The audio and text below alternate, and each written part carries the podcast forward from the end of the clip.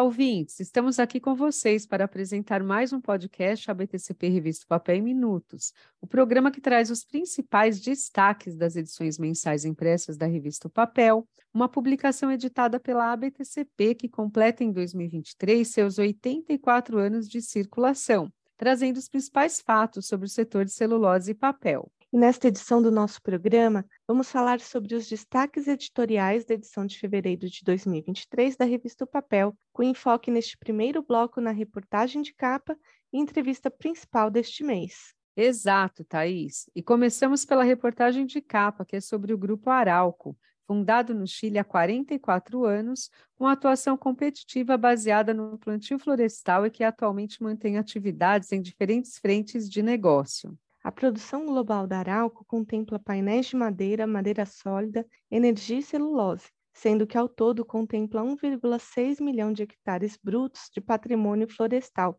situado na América do Sul, e plantas industriais instaladas em 11 países, que atendem a mais de 4 mil clientes distribuídos por cinco continentes. Especialmente no Brasil, a trajetória da Arauco teve início em 2002 Nestas últimas duas décadas, o grupo desenvolveu seu maciço florestal na região e concretizou a aquisição de cinco unidades industriais. Localizadas nos estados do Paraná e Rio Grande do Sul, quatro fábricas são focadas na produção de painéis de madeira, MDF e MDP, e uma responsável pela fabricação de formol e resinas. O fato é que no ano passado a história da companhia no Brasil ganhou um novo capítulo e fortaleceu uma nova frente estratégica, o que está em destaque no conteúdo da nossa reportagem de capa de fevereiro, e que aqui em nosso programa, quem traz mais detalhes sobre esta nova fase da Arauco aos ouvintes é o executivo Mário Neto, diretor de Desenvolvimento e Novos Negócios da Arauco do Brasil.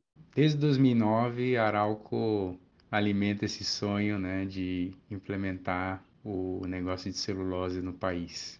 E felizmente em junho de 22, né, ganhamos mais um capítulo nessa história e fortalecemos essa frente estratégica, né, que, que ia assinar o termo de acordo com o governo do Mato Grosso do Sul, dando possível a instalação da primeira planta de celulose nossa no país. O projeto Sucuriú, como nós batizamos ele carinhosamente, em função do rio que passa ao lado do site, ele contempla a construção de uma fábrica de celulose, né, um planejamento de 2 milhões e meio de toneladas de celulose de fibra curta. E isso está muito em linha com a nossa estratégia de atuação para as próximas décadas, né, que é focada em desenvolver o negócio de celulose no Brasil e também fortalecer os nossos pilares ESG em todas as regiões que estamos presentes, atuando no desenvolvimento das comunidades locais com foco na sustentabilidade. O executivo esclareceu ainda que há marcos e condicionantes importantes para a aprovação do projeto, dentre eles a aprovação da licença ambiental, a disponibilidade de matéria-prima e a aprovação do board da empresa. Os diferenciais competitivos, contudo, já foram bem mapeados, conforme acrescenta aqui aos ouvintes o nosso entrevistado da diretoria da Arauco nesta edição do O Papel em Minutos.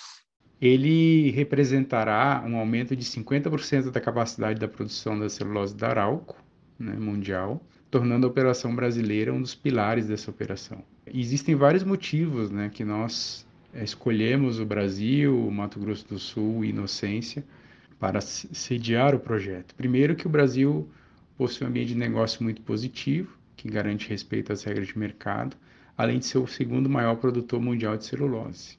Conhecemos o país, operamos aqui há 20 anos e gostamos de operar aqui. A escolha do município de Inocência levou em conta várias questões. Primeiro, a gente já tinha uma extensa área é, né, é, na região. Começamos com 60 mil hectares, hoje já são mais de 150 mil. E também porque nessa região o eucalipto leva cerca de 7 anos para crescer e atingir o ponto ideal de corte que representa metade do tempo que essa espécie demora para crescer no Chile, por exemplo. E outro ponto super importante é que o governo do Mato Grosso do Sul tem um plano ambicioso para estabelecer o Vale da Celulose, respaldado por programa de incentivo ao plantio de florestas na costa leste e também a facilidade logística de escoar a celulose para o porto. Agradecemos ao executivo Mário Neto pela ilustre participação em nosso programa e convidamos os ouvintes que ainda não receberam suas edições impressas a acessar a plataforma digital da revista O Papel em opapeldigital.org.br para conferir a reportagem de capa completa sobre Arauco com muito mais detalhes e entrevistas com os demais executivos da companhia chilena. E passando a seguir para a entrevista do mês, Patrícia, nosso convidado é Felipe Salgado, sócio-diretor da KPMG, para falar sobre um tema em alta na agenda do setor de celulose e papel, que é a descarbonização. A necessidade de intensificar as transformações que resultarão na consolidação da economia de baixo carbono ganha relevância à medida que o prazo para frear o aquecimento global se encurta. Este é o alerta inicial feito pelo nosso entrevistado desta edição da revista Papel de fevereiro, e que está aqui conosco para falar mais sobre o assunto. Sim, Patrícia, o executivo reforça que a urgência para reverter o ritmo das emissões e limitar o aquecimento global até um grau e meio fica cada vez mais evidente com a evolução das discussões climáticas e coloca o setor empresarial em outro contexto atualmente. Há algum tempo atrás, as empresas estavam mais focadas em mensurar o seu impacto por exemplo, através de inventário de gases de efeito estufa, e divulgar é, indicadores uh, relacionados à sustentabilidade, à, à, gestão, à pegada de carbono. Então a preocupação era mais com, com o relato.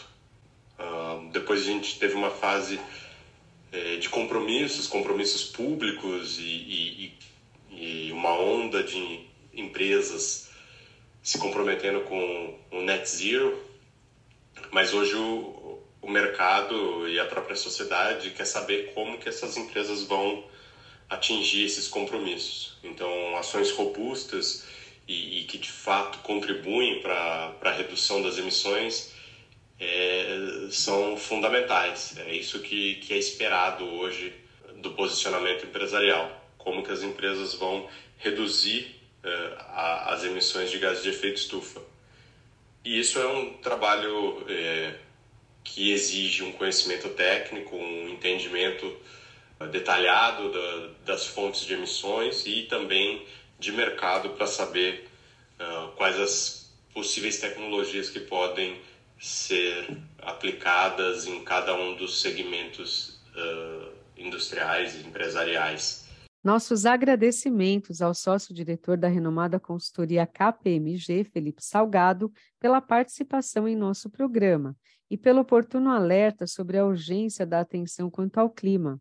Acho que ninguém discorda de que os últimos acontecimentos trágicos aos quais assistimos neste fevereiro de 2023, não só em nosso país, como em diversas partes do planeta, mostram que não teremos futuro promissor se seguirmos em uma direção de crescimento desenfreado e sem preservação ambiental. Bem, Patrícia, está dado o recado mais que relevante pelo nosso entrevistado e convidamos os nossos ouvintes a ler mais sobre o tema na nossa entrevista principal da revista Papel deste mês em opapeldigital.org.br ou em suas publicações impressas. E com este convite especial aos ouvintes para saber mais sobre o conteúdo completo da nossa entrevista e entender como o setor empresarial vem avançando no processo da descarbonização, encerramos o nosso primeiro bloco deste Papel em Minutos, edição de fevereiro. Começamos nosso segundo bloco deste programa, que traz a voz da indústria de celulose e papel pela publicação que acompanha o setor de celulose e papel há 84 anos, com destaques para conteúdos abordados em nossas colunas da revista O Papel deste fevereiro de 2023. E em virtude do amplo feriado de carnaval, caros ouvintes, podemos dizer que os nossos colunistas escreveram seus artigos e quase todos caíram na folia, né, Thaís? Aliás, ninguém é de ferro, né, Patrícia? Sim, sim, mas nós que somos apaixonadas pelo nosso trabalho como jornalistas e comprometidas com os nossos ouvintes, passamos o feriado trabalhando um pouco mais para trazer os resumos de assuntos desta edição. E claro, Thaís, também aproveitamos um pouco o intervalo do famoso Carnaval do Brasil para nos descontrair um pouco. Pois é, Patrícia.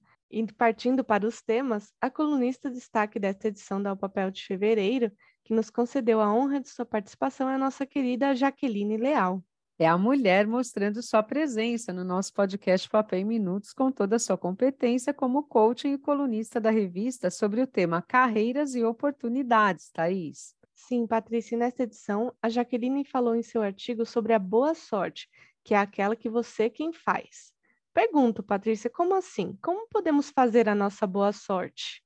Bem, Thaís, esta resposta quem poderá nos dar e dar aos nossos ouvintes é a nossa convidada especial, a colunista Jaqueline Leal, que fez tal provocação em seu artigo deste mês. Ei, Patrícia, tudo bem? Que coisa boa estar aqui com você também, é sempre um prazer. E falar desse tema sobre a construção né, da boa sorte é, é bem desafiador, porque a gente vive num mundo onde a gente tem, de um lado, as empresas acreditando que as pessoas precisam se empoderar cada vez mais e fazer seu próprio caminho, e eu também concordo com isso, mas entendo que tem uma parte que é responsabilidade da organização, sim, também. E do outro lado, a gente tem pessoas que ou estão no movimento de a empresa precisa fazer tudo para que eu entregue o que ela precisa, ou estão num movimento de eu nem vou pedir para a empresa, deixa que eu sou autossuficiente, porque no futuro, se eu quiser tomar uma decisão, como por exemplo, de sair da organização, não estou devendo nada para ninguém. Então a gente está vivendo um momento também de muitos extremos, mas tem uma demanda que é do mercado por lideranças mais humanizadas, é, tem uma demanda do mercado por pessoas com habilidades mais uh, flexíveis, né? como, por exemplo, a escutativa, a empatia, que é um pouco de se colocar no lugar do outro, de entender as necessidades da pessoa que está do outro lado. E essas competências, algumas delas a gente nasce ou, ou, aprende durante a nossa vida, né? São habilidades aí que a gente vai desenvolvendo, mas outras podem ser desenvolvidas a partir do momento que a gente entende que elas são importantes. E quando a empresa ela decide preparar o profissional, na maioria das vezes ela investe em treinamento. E o que, que eu tenho entendido, tá? Que os treinamentos eles são bons, eles são legais, mas eles são pro forma, eles são para todos. E a gente precisa de coisas que sejam mais direcionadas às necessidades individuais. E isso tem feito com que os profissionais precisem se perguntar se eles realmente vão ficar esperando que as empresas façam tudo por eles, porque é, ou as empresas começam a individualizar, né, algumas utilizam, por exemplo, o PDI, um programa de desenvolvimento individual, mas ainda assim é, não dão os recursos necessários, né, dão muito encontro coletivo, que são, mais uma vez, os treinamentos. Aonde eu percebo que os ganhos são maiores em processos de facilitação né, dos grupos, e ok de ser assim, mas também nos processos individuais. Então, na mentoria, no coaching, na, às vezes até no job rotation, que são possibilidades internas também, ou, ou na troca, num bate-papo e numa mentoria com um profissional interno também. E quando eu falo sobre essa questão da boa sorte, eu estou falando porque a gente fica, às vezes, esperando que o mundo se organize para nos dar aquilo que a gente precisa. Uma coisa que acontece muito, na minha experiência, é que as pessoas, por exemplo, elas não marcam é, o processo delas de coaching fora do horário de trabalho. Mas quando elas estão pagando, quando não é a empresa que está pagando, geralmente elas me pedem para fazer os processos à noite. Né, para fazer os processos depois do horário. Eu percebo muito isso, que existe uma diferença entre quem paga e uma diferença naquela pessoa que está recebendo da empresa. E claro que eu acho que pode ser contado como trabalho, mas você não quer, né? Você também não tem desejo, então se você não consegue colocar isso dentro da sua rotina, de 8 às 18 você não faz, né? Você sente, se sente sobrecarregado, então qual é a parcela da minha boa sorte que eu estou construindo? Então, primeiro fica essa provocação. Eu acho que aqui está o maior lugar onde a gente precisa uh, estressar. E segundo, vem né, o quanto que a mentoria, o processo mais individualizado, o coaching, o quanto que isso é assertivo. Por quê? Porque aqui eu consigo pegar aquilo que é demanda da pessoa e aprofundar. Então, por exemplo, eu tenho alguém que procrastina. Eu não posso colocar todo mundo que procrastina na mesma caixa. procrastinação não tem só um significado. Uh, eu tenho uma pessoa que tem dificuldade de falar em público. Eu não posso dar curso de oratória para todo mundo e esperar que as pessoas, então, amanhã tenham. Uh, questões de timidez, de autoestima solucionadas. Então, quando a gente fala de, de boa sorte, a gente está falando que buscar esse, essa compreensão de mim, de quem eu sou, né, das minhas dificuldades, limitações, pontos fortes, e pegar aquilo que é que eu preciso desenvolver e estressar aquilo, entender aquilo em profundidade, é isso que vai fazer o diferencial na carreira da pessoa. Então, a boa sorte que é construída por mim é aquela que eu tenho uh, desejo de fazer, é aquela que eu estou motivado, engajado, é aquela que eu faço um movimento a serviço daquilo. E não é muito o que eu tenho visto dentro das organizações, né? principalmente quando a empresa escolhe é, arcar com o, o, investimento do processo. É, fica o convite para que você que deseja crescer na sua carreira comece a, a, a buscar os caminhos para fazer isso. Acho que a empresa pode te apoiar, mas imagina que é muito mais rico quando você chega lá e diz: percebo que estou com esse desafio, esse desafio, quero mudar, quero fazer diferente, eu acho que eu posso agregar nisso, nisso, nisso, nisso, nisso, nisso aqui. Se eu fizer um processo de mentoria, já fui lá, eu já procurei a Jaque, já procurei outro profissional, eu tenho um orçamento, está aqui. Será que vocês podem contribuir com alguma coisa? O retorno que eu vou dar para a empresa a partir disso pode ser esse ou esse ou esse. Então, aqui é a boa sorte. Agora, se eu fico resignada, né, Paty? Sentada, esperando, né? que a empresa note que tem algo aqui que precisa ser resolvido em mim, se eu não faço nada, aí eu estou esperando cair do céu, né? Fica muito, muito mais difícil de, de ter o resultado que eu espero. Espero ter contribuído com vocês. Um abraço. Agradecemos a Jaqueline pela participação única dentre os nossos colunistas neste O Papel em Minutos de mês de Carnaval. E seguimos com outros destaques de assuntos abordados este mês em nossa edição impressa da revista O Papel. Na coluna NAP sobre indicadores do setor de aparas, o colunista Pedro Vilas Boas fala, além dos dados atualizados que ele traz sobre o segmento, fala da publicação do novo governo sobre os decretos 11.413 e 11.414. Mas não vou dar spoiler a vocês. Quem quiser saber mais sobre o que o Pedro diz quanto a estes decretos, leiam a coluna NAP em opapeldigital.org.br ou nas suas revistas impressas. Já na coluna Biomassa e Energia Renovável, o assunto da vez é o gás não convencional na substituição do gás natural, artigo escrito pelo colunista Mauro Berni. Em seu artigo, Mauro apresenta uma visão geral do chamado gás não convencional, que poderá, a médio e longo prazos, substituir parcelas de mercado do gás natural no Brasil. E temos novidade nesta edição da revista Papel de Fevereiro, caros ouvintes o lançamento da coluna em papel da Associação Brasileira de Embalagens em Papel, assinada pela colunista Gabriela Michelucci, presidente do Conselho de Administração da Em Papel. Nesta edição de lançamento, a Gabriela fala sobre os números finais de 2022, que mantém o setor de papelão do lado em patamar positivo. E pegando carona neste tema da Gabriela, Thaís, Vamos já adiantar aos nossos ouvintes que na edição de março da revista O Papel, próxima edição, o assunto será sobre as perspectivas do setor celulose e papel para 2023 e resultados desta indústria em 2022. Por isso, não percam a próxima revista que estamos preparando para vocês com esta matéria de capa. E vamos parar de falar, Patrícia, sobre mais temas de colunas e colunistas, senão os nossos ouvintes não vão ter a curiosidade de ler mais dados sobre mercado e tecnologia na edição da revista O Papel deste mês. Isso aí, Thaís. Portanto, bora lá ler a edição completa em opapeldigital.org.br que vamos encerrar aqui este nosso segundo bloco do programa. Nosso terceiro e último bloco deste mais curto podcast, o Papel em Minutos da revista O Papel de Fevereiro, destaca algumas notícias da nossa coluna Radar. Como de costume, registro os nossos agradecimentos aos anunciantes deste mês da edição impressa e anuncio o tema de capa da próxima revista Papel.